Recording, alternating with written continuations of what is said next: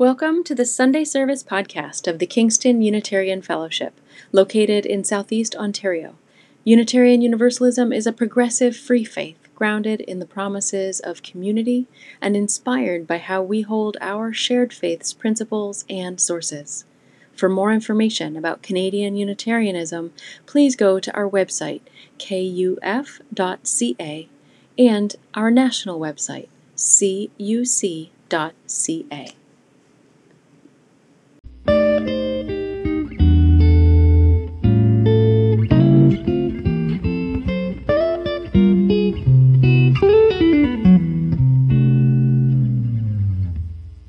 are bathed in the light of a new day, so may we greet the dawning of fresh possibility.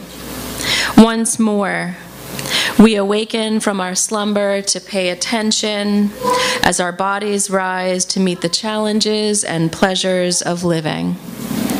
So may our hearts and minds open with gratitude as we join our voices in word and in singing. So may this gathering help to nurture our resilience. Come, let us gather together in the making of meaning.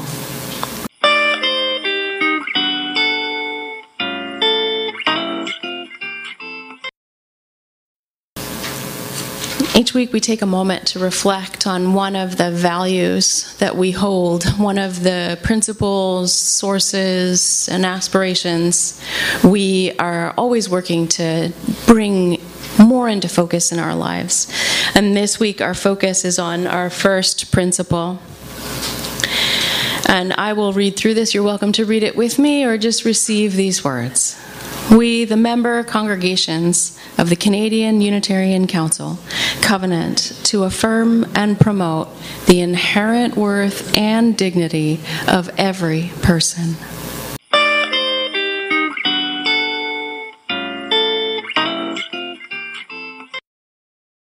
And then I'd like to begin this morning with a little experiment. So, I invite you to close your eyes if you feel comfortable doing so and begin repeating to yourself the word trouble. Trouble, trouble, trouble. Say it out loud if you would. Everybody say it. I want to hear a murmur of trouble. Trouble, trouble, trouble, trouble, trouble, trouble, trouble. Images may appear in your mind. Keep repeating the word. Images, what does it bring to mind? Say it over and over several times. And then notice how your body reacts. Do you feel any tightness or tension building? Any sense of contraction? Now, take a big breath and erase the board or push the reset button or whatever it is you need to do so that you can come back to this same place and this moment in a more kind of neutral way. And now close your eyes again and begin repeating the word kindness over and over. Again, out loud. Kindness, kindness, kindness, kindness. Bring images to mind if you want as you repeat kindness. Keep it going. Whisper the word. Notice any changes in your body this time. Does it soften or relax? Does it feel a bit more expansive or grounded? Maybe your hands unclench a little bit, or your brow becomes smoother.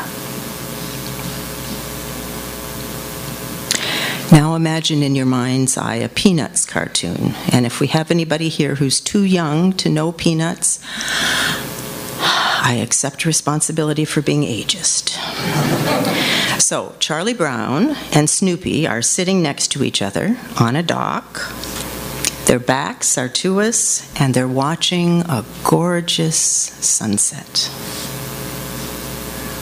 Charlie Brown says gloomily, Snoopy, someday we'll all die. And Snoopy replies, True. But on all the other days, we won't. So, feel free to open your eyes. And you might be asking, what does trouble and kindness and peanuts have to do with our service this morning? Well, it's all about paying attention, or rather, where we choose to pay attention. The Buddha says we are shaped by our thoughts, and we become what we think. And what's interesting is that modern neuroscience has been showing this more and more to be true. Unfortunately, we all start off with what's been termed a negativity bias, which is a good thing because it's part of our species survival mechanism. So, millions of years ago, our ancient predecessors had to be constantly on the lookout for dangers, just as most animals in the wild are today. If the individual wants to survive, it pays to be vigilant and ready to freeze or to fight or to flee. So it gets, and it, of course, that all depends on the circumstances. And so the brain that perceives a threat gets a little jolt of cortisol and adrenaline and other stress hormones and that activates the muscles and provides the strength or the speed or whatever qualities are required to deal with the danger. Our memory and our senses are constantly scanning for danger. And if a threat occurs, it's likely to be remembered because the next time the threat comes along, we want to be ready. Fortunately, these days, most of us are lucky enough to, to pass pretty uneventful lives, at least from a physical danger point of view. Our brains, however, are still hardwired for vigilance and they're scanning for danger. And this negativity bias can end up leading to health concerns such as high blood pressure, cancer, heart disease threats, which are much more likely to kill us these days than that roving carnivore that threatened our ancestors. So, here's a quick example of the negativity bias at work. A linguistics prof is lecturing in the class on the differences in various languages. I, I thought this was interesting. So, in English, here's the professor now. In English, two negatives in the same sentence make a positive. Everybody okay with that? You recognize that? However, in Russian, two negatives still result in a negative. And if you've ever met a, an, an, Eastern European, they are very pessimistic people by nature. And I, you know, maybe that's part of the thing. However, this is the professor saying, however, there is no language on earth in which two positives make a negative. There's a short silence, and then a voice from the back yells out, Yeah, right!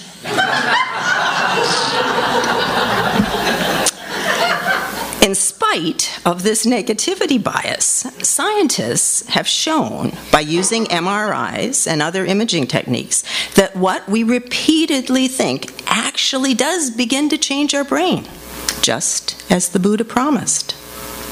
Neurons that fire together repeatedly begin to wire together.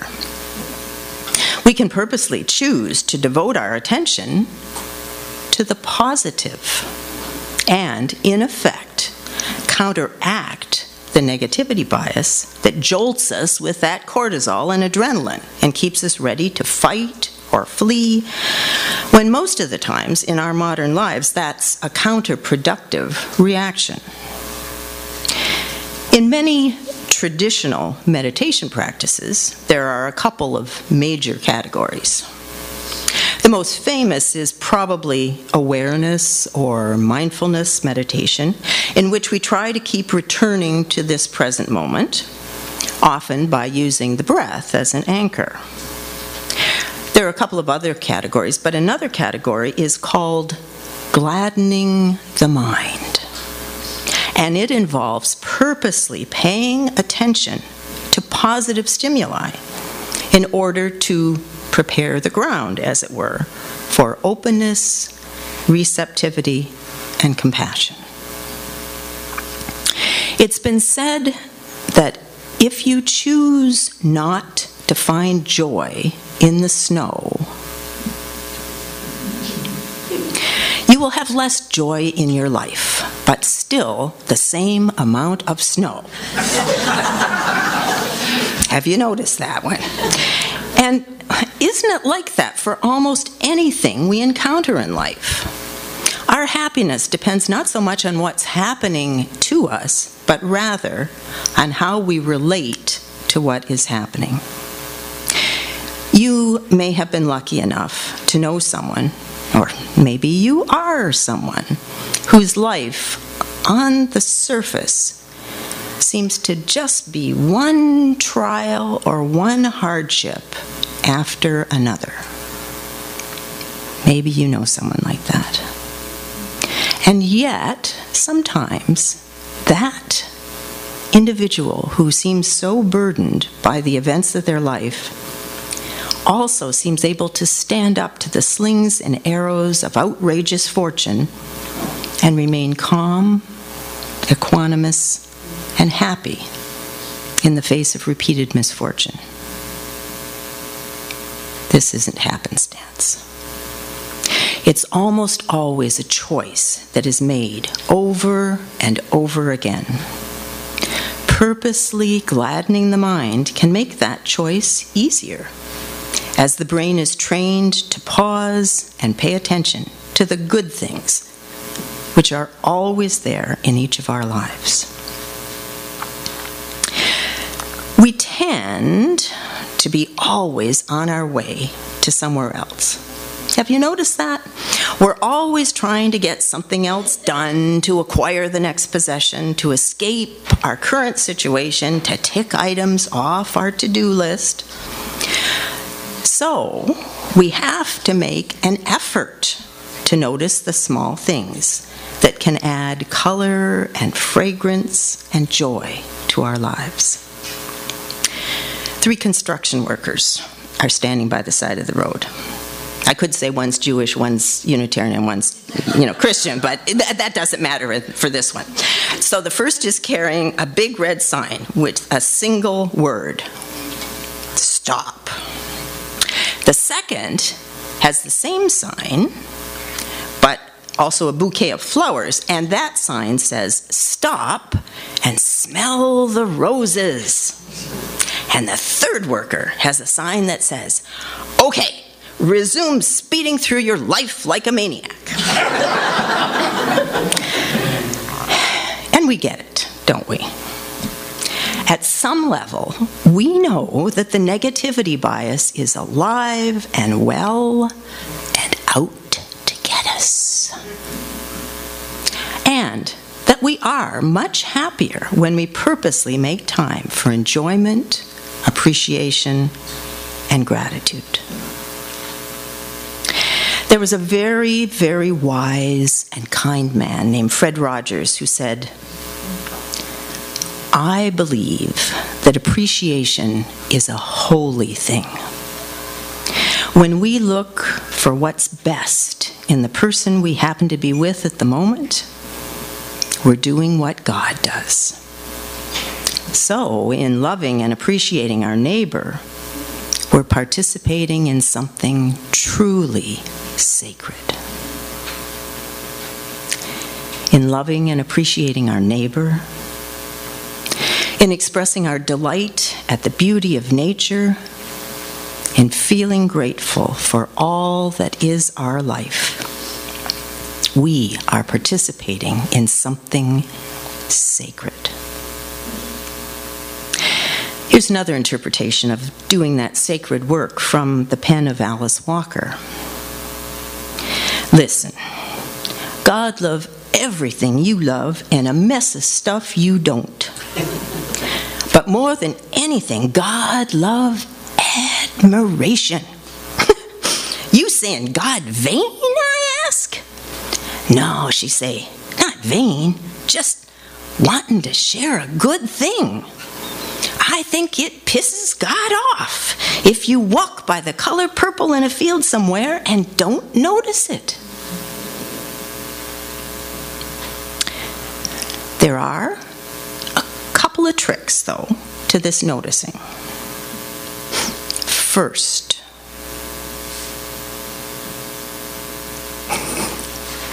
we have to pause. We have to build into our minds, into our routines, into our habits, the sacred pause, that stopping to appreciate the small things, like the color purple in a field somewhere. It can even be mechanical at first, setting a timer, activating an app on your phone, always looking for something new to appreciate during the drive or the bus ride or the walk home from work every day. Remember, we're trying to train our brains, and that requires practice and persistence, like any other kind of training. If you've ever trained for a physical event, you know that it can be pretty mechanical and boring at times. But the habit of looking for what makes us grateful can be developed over time. And if it's mechanical occasionally, it can still work. Second trick when we have paused and identified something worthy of appreciation, we have to let it sink in. We have to rest with it for 15 to 30 seconds so that it will stick. Now, those unkind words or the difficulties in our day will go straight to the implicit memory and be lodged there very securely. But not the good stuff, not so much. So, just imagine if you were to receive a glowing performance evaluation. You're just great. That includes one sentence of suggestion for improvement. what are you likely to notice and remember the most? So, in order to take advantage of the gifts of gratitude and appreciation, we have to really savor them. We have to let them soak into our bodies and our psyches like water into a sponge, making an effort to feel in our hearts and minds and bodies the warmth and light and benevolence that they can engender. Third trick. Having paused and identified something large or small for which you're grateful, and then having spent five to ten breaths on savoring that wonderful sensation of appreciation, then it's time to speak it, or draw it, or write it, or dance it, or sing it by activating our bodies to somehow acknowledge that lovely sensation of joyful presence. We can train our brains to remember in a different way. Some people find a gratitude buddy, someone with whom they can exchange an email or a text every day listing three things that they're grateful for. Get your thumbs going. No comments are required, and it provides accountability. Some people keep a gratitude journal, and it's been proven in a number of studies that such a journal can have a really measurable effect, even on pretty severe depression. By feeling the sensation of thanksgiving in our bodies and then using our bodies to reinforce that sensation, the joy of that moment becomes stickier and more likely to be retain- retained in the wiring of our brains.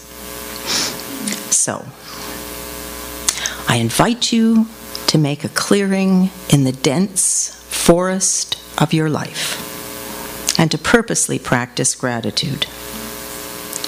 For when we are messengers of joy and appreciation, we can counteract our own personal negativity bias.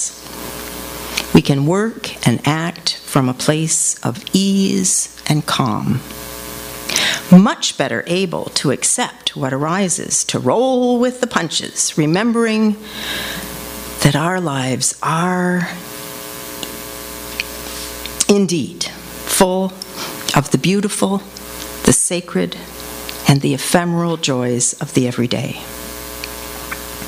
When we can face our own troubles with equanimity and acceptance, we're much better able to deal effectively with the problems facing the wider world by simply paying attention to the wonders of this great earth and those beloved companions who accompany us here for our brief time on this stage. We can bring our contagious contentment to a world that sorely needs our help. A closing observation from the writings of Nietzsche, of all people. For happiness, how little suffices for happiness. The least little thing precisely, the gentlest thing, the lightest thing, a lizard's rustling, a breath, a whisper, an eye glance, little maketh up the best happiness. Be still. May we each be still and pay attention. May we pay attention and feel grateful for the least little thing, the lightest thing. May the growing light around us and within us illuminate our days and leave us strong and resilient, open to wonder, to beauty, to connection, and to peace. Amen. So may it be.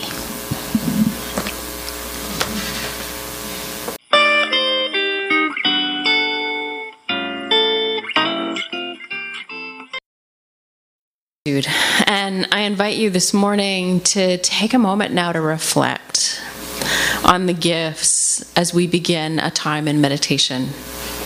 Whether it's the lawn that needs mowing the floor that needs waxing, or the person sitting next to you,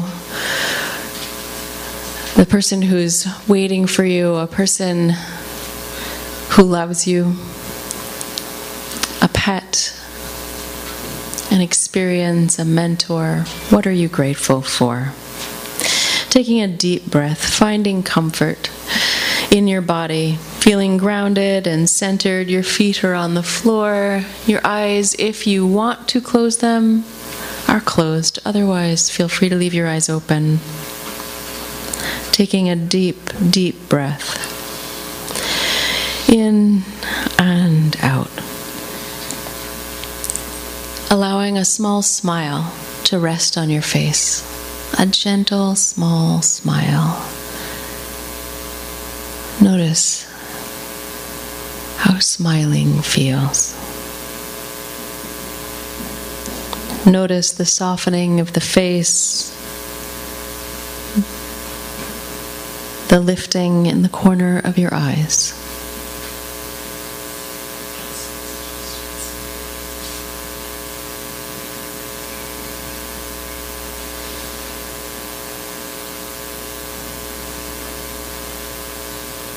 And let the sensation of the smile spread,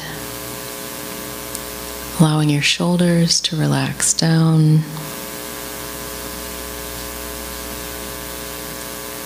Allowing your heart, your emotional center, your emotional being to fill with benevolence, kindness, friendliness.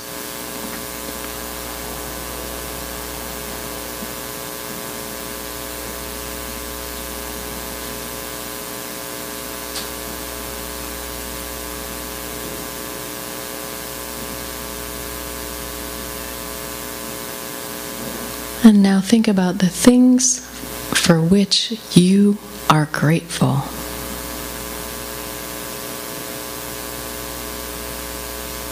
People, places, music, artistic expression, creativity, nature, good food, soothing touch.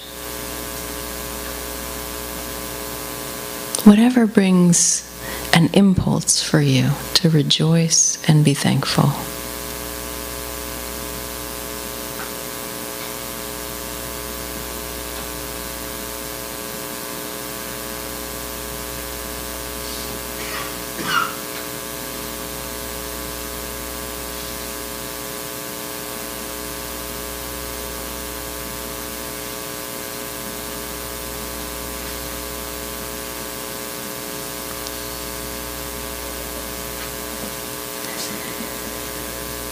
And now I'm going to ask you to think about saying out loud, I am grateful for, and I want everybody to say it together. I am grateful for. And then fill in the blank. I am grateful for. Fill in the blank. I am grateful for. I am grateful for. Beautiful. Beautiful. Keep going. What are you grateful for?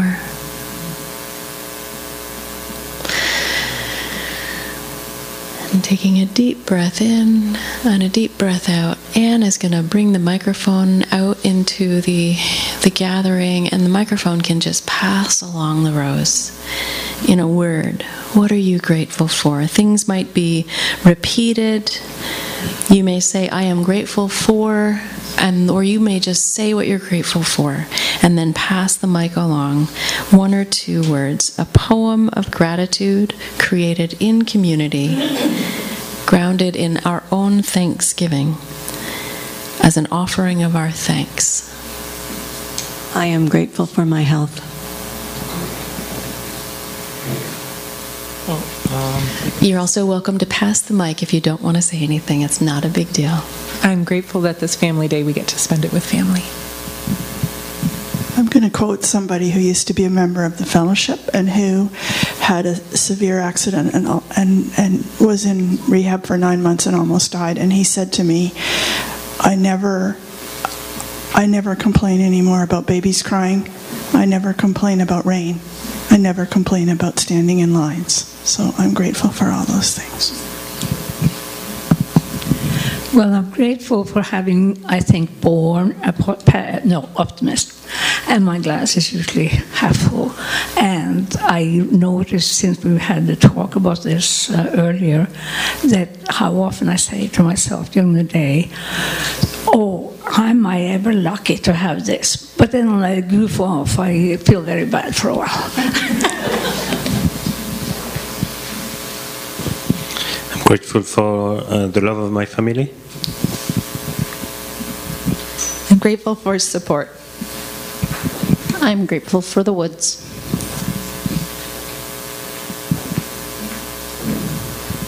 I am grateful for nature. Oh, I'm grateful for Beckett. I'm grateful for the snow that gives me a chance to go outside and get some fresh air and exercise. And I'm grateful to be in my late 60s and still able to shovel it. Important. I'm grateful for 70 years. I'm grateful for birds. Grateful for rainbows and chocolate. I'm grateful for my husband. Um,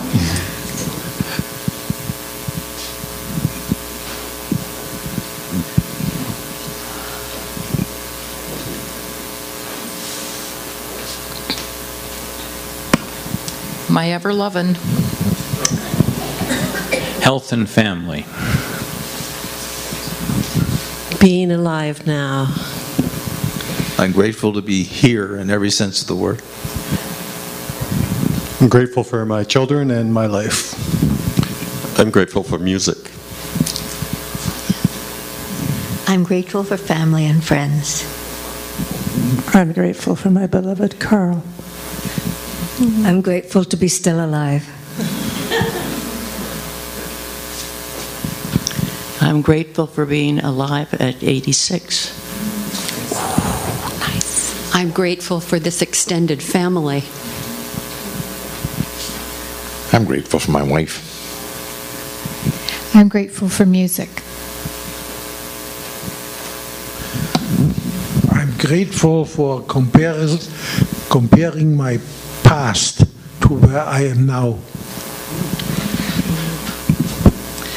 I'm grateful for the people I know. Music, art, and literature, the things that help us understand our lives.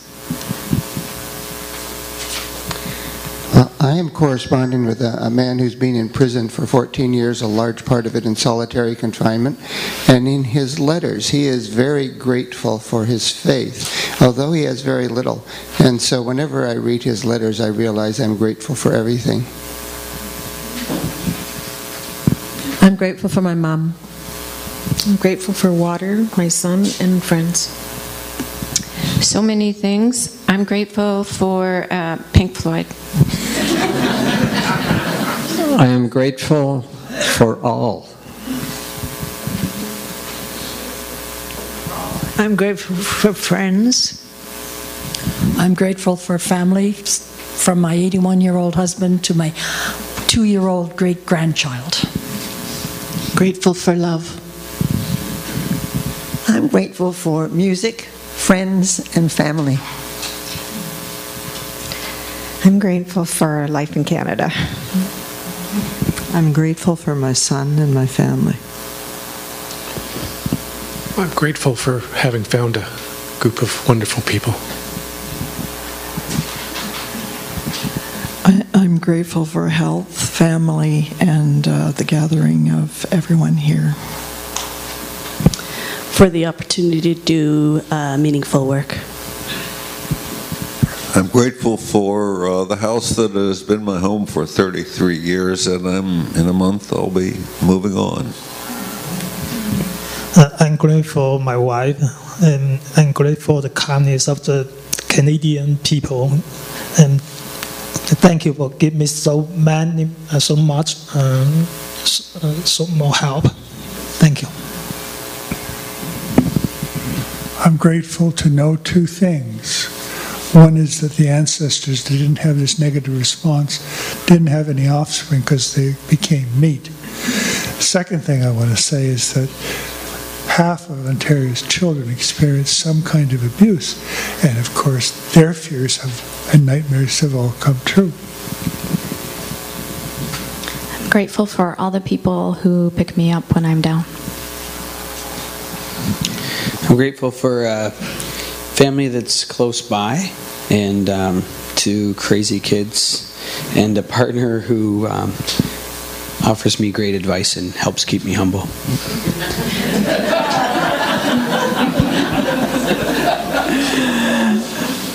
I'm grateful for so many things. It's hard to put words to it, but family, friends, home, music, and life. I'm grateful for the mental health of my immediate family and my young adult children's spirit of adventure and positivity. Anne? I'm grateful for my grandchildren. And I'm grateful for this call, this service, and the opportunity to um, take a lifelong journey of becoming the best person I can be in the world and have a chance, a rare chance for that to be my work as well.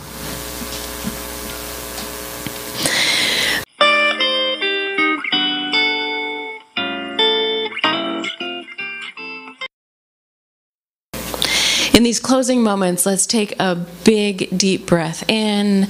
And as you exhale, I want you all to say, I am grateful. I am grateful. Take that out into your week with you. Take it out into your world, into the conversations, the interactions that you have between now and when we next come together. May you all go forth knowing that you are blessed and you are a blessing. Amen. Blessed be.